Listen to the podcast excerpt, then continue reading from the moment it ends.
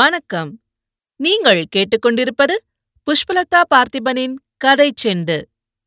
அமரர் கல்கி எழுதிய பொன்னியின் செல்வன் முதல் பாகம் புதுவெள்ளம். அத்தியாயம் நாற்பத்தி ஆறு. மக்களின் முணுமுணுப்பு. சோழகுல மூதாட்டியின் சந்நிதியிலிருந்து ஆழ்வார்க்கடியான் இளைய பிராட்டியின் மாளிகைக்கு புறப்பட்டு சென்றான். வழியில் பழையாறை வீதிகளில் கண்ட காட்சிகள் அவனுக்கு மிக்க உற்சாகத்தை அளித்தன. கண்ணன் பிறந்த திருநாளை இந்த ஜனங்கள் எவ்வளவு குதூகலமாக கொண்டாடுகிறார்கள்! வைஷ்ணவம் இந்த சோழ நாட்டில் நிலைத்து நின்று பரவப்போகிறது என்பதில் ஐயமில்லை. சைவ சமயத்துக்கு இங்கே செல்வாக்கு பெருகுவதற்கு பல காரணங்கள் உண்டு. நூறு வருஷ காலமாக சோழகுலத்து மன்னர்கள் புதிய புதிய சிவாலயங்களை நாடெங்கும் நிர்மாணித்து வருகிறார்கள். மூவர் பாடிய தேவார பாசுரங்கள் அக்கோயில்களின் மூலமாக பிரச்சாரம் செய்யப்பட்டு வருகின்றன. சிவாலயங்களில் தேர் திருவிழாக்கள் சிறப்பாக நடத்தப்படுகின்றன. இப்படியெல்லாம் இருந்தும் திருமாலின் பெருமைக்கு யாதொரு குறையும் ஏற்படவில்லை. விஷ்ணுமூர்த்தியின் ஒன்பதாவது பரிபூர்ண அவதாரமாகிய கண்ணன் மக்களின் இதயத்தை கவர்ந்துவிட்டான். கோகுலத்திலும் பிருந்தாவனத்திலும் வடமதுரையிலும் எம்பெருமான் நிகழ்த்திய லீலைகள் இவர்களுடைய உள்ளத்தில் குடிகொண்டு விட்டன. ஹம்மம்மா, எத்தனை பாகவத கோஷ்டிகள், எத்தனை வீதி நாடகங்கள், எத்தனை விதவிதமான வேஷங்கள்! ஆம், முன்னம் நாம் பார்த்ததைக் காட்டிலும் இப்போது அதிகமாகவே இருந்தன. கோஷ்டிகளை சூழ்ந்து நின்று வேடிக்கை பார்ப்போரின் கூட்டமும் ஆரவாரமும் கூட அதிகமாகவே இருந்தன. பழையாறையை சுற்றிலும் இருந்த கிராமங்களிலிருந்து புதிய புதிய நாடக கோஷ்டியினர் வந்து கொண்டே இருந்தார்கள்.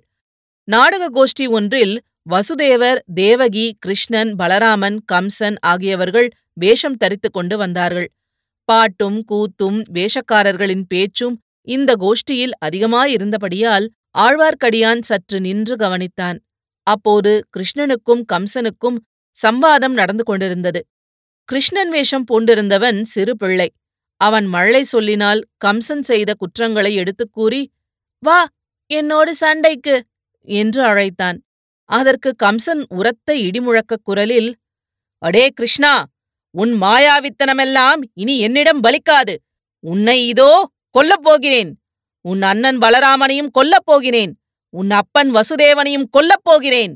அதோ நிற்கிறானே, உடம்பெல்லாம் சந்தனத்தை குழைத்து நாமமாக போட்டுக்கொண்டு அந்த வீர வைஷ்ணவனையும் கொன்றுவிடப் போகிறேன்" என்று கூறியதும் சுற்றிலும் நின்றவர்கள் எல்லாரும் நமது ஆழ்வார்க்கடியானை பார்த்து சிரிக்கத் தொடங்கினார்கள். கிருஷ்ணன், பலராமன் வேஷம் போட்டிருந்தவர்கள் கூட அவனை நோக்கினார்கள். கூட்டத்தில் பலர் அவனை நெருங்கி வந்து சூழ்ந்து கொண்டு கெக்கெக்கே என்று சிரிக்கவும் கேலி செய்யவும் ஆரம்பித்தார்கள். திருமலை நம்பிக்கு கோபம் பிரமாதமாக வந்தது. கையிலிருந்த தடியை சுழற்றி அக்கூட்டத்திலிருந்தவர்களை ஒரு கை பார்த்துவிடலாமா என்று எண்ணினான். முக்கியமாக அந்த கம்சனுடைய தலையில் ஒரு போடு போட விரும்பினான். ஆனால் கம்சனுடைய தலையில் அடிப்பதில் பயனில்லை. ஏனெனில் அவனுடைய சொந்த முகத்தை மறைத்துக் கொண்டு மரத்தினால் செய்து கோரமான மீசையும் கோரை பற்களும் வைத்து வர்ணத்தினால் எழுதியிருந்த பொய்த் தலையை கம்ச வேடக்காரன் வைத்திருந்தான்.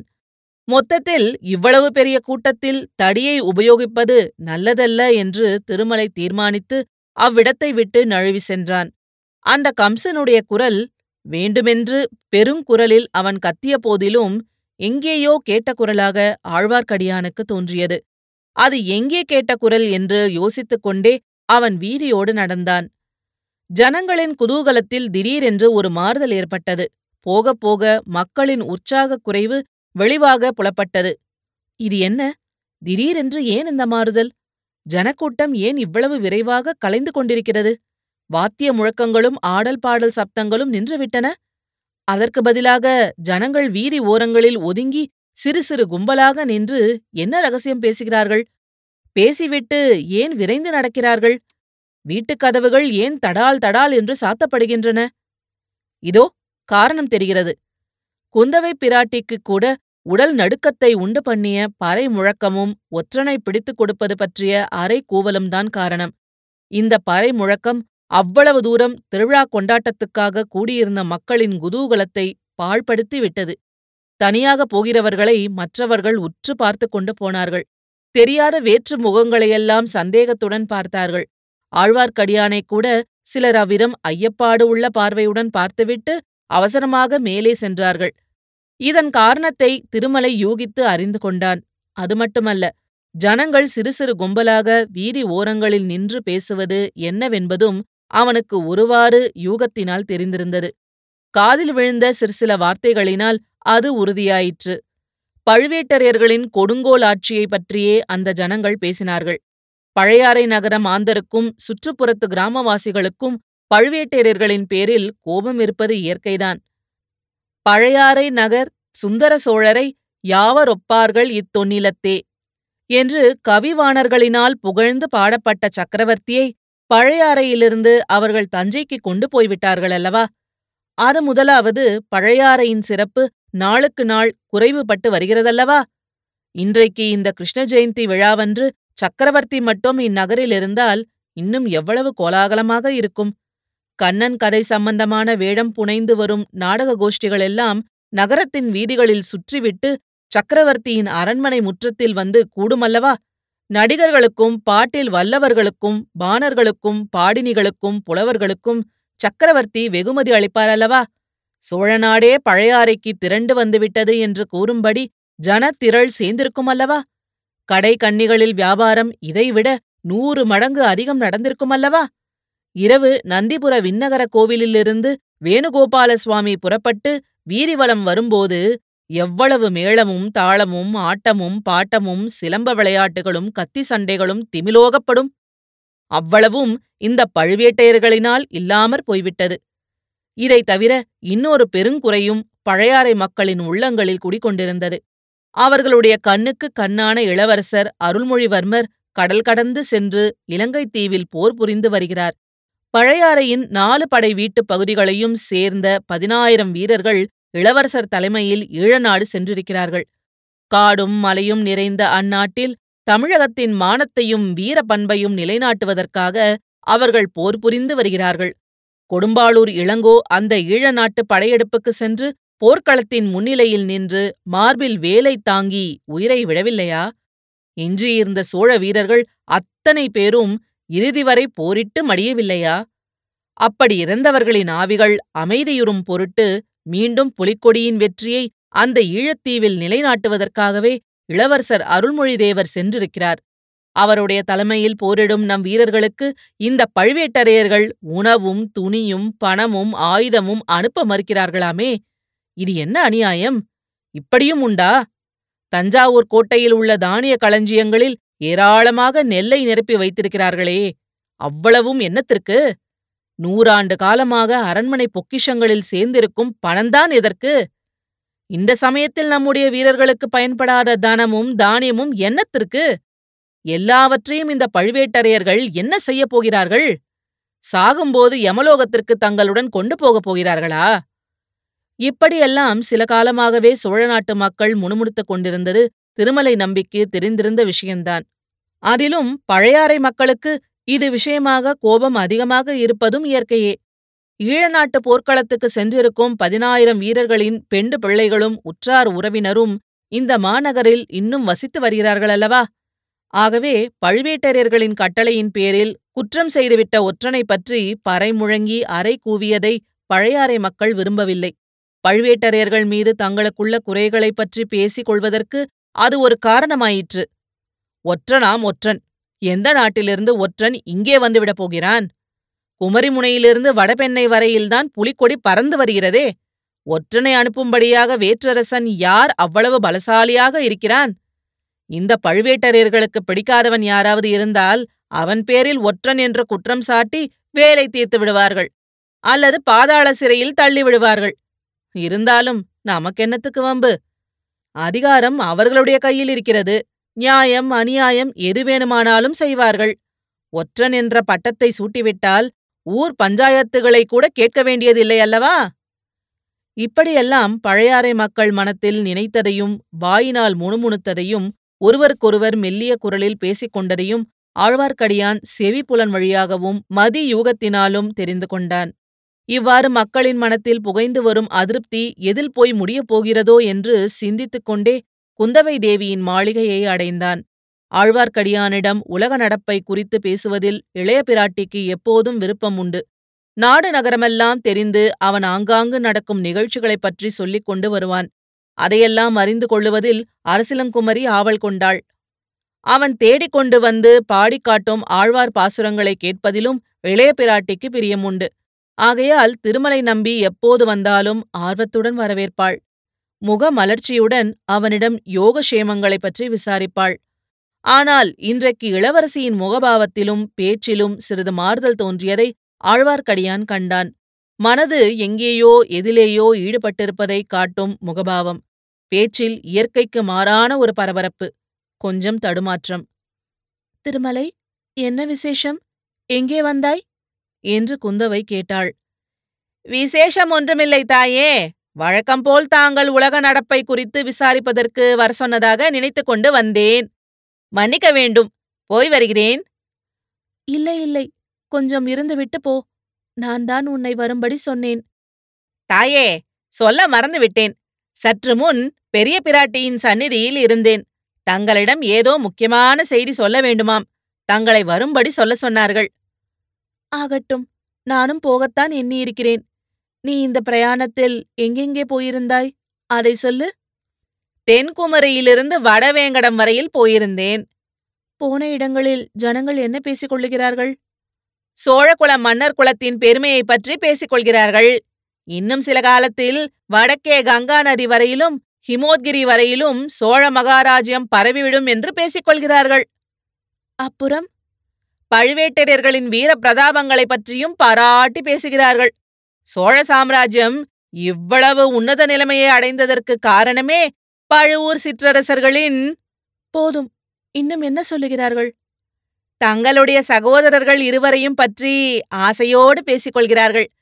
முக்கியமாக இளவரசர் அருள்மொழிவர்மர் மீது குடிமக்களுக்கு இருக்கும் அன்பையும் ஆதரவையும் சொல்லி முடியாது." "அதில் ஒன்றும் வியப்பில்லைதான். இன்னும் ஏதேனும் பேச்சுண்டா?"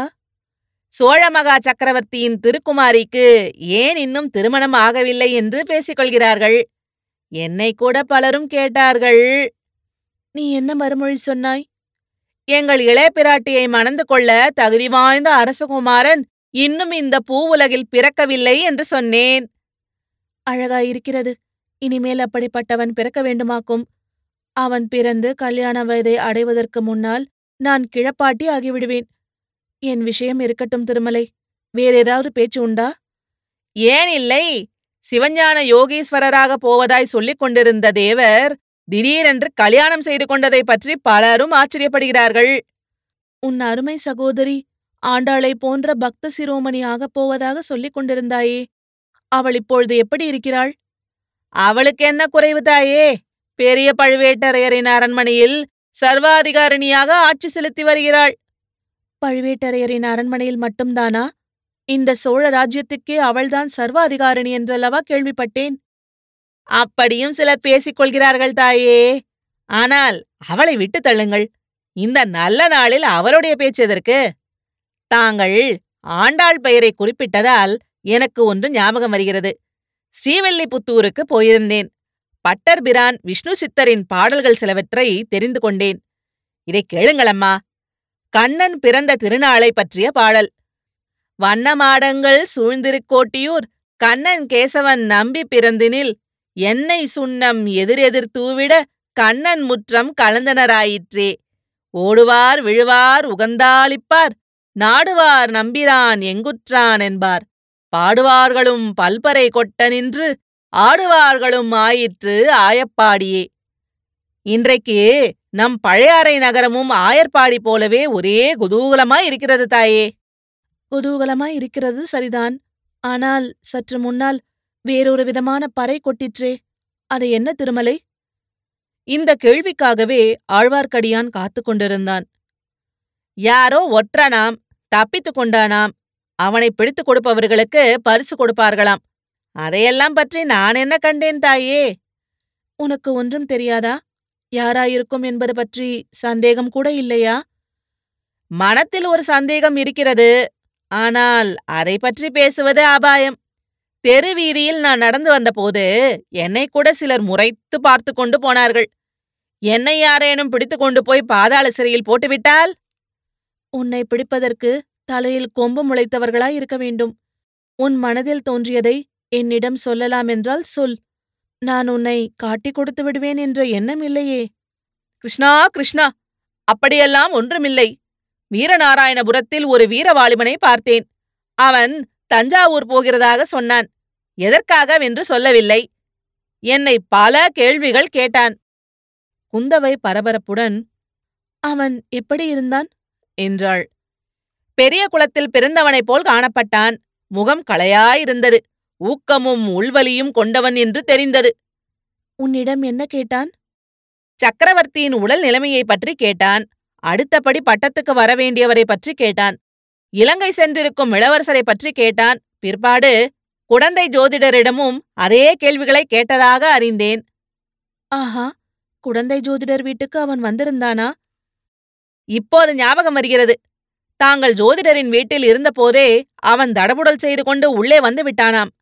நல்ல வேளையாக தாங்களை அவன் தெரிந்து கொள்ளவில்லையாம். நான் நினைத்தது சரியாகி போயிற்று.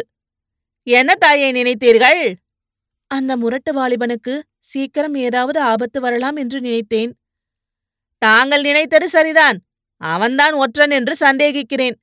அவனை பிடிப்பதற்குத்தான் பழுவேட்டரையர்கள் பரிசு கொடுப்பதாக பறையடித்திருக்கிறார்கள் என்று தோன்றுகிறது.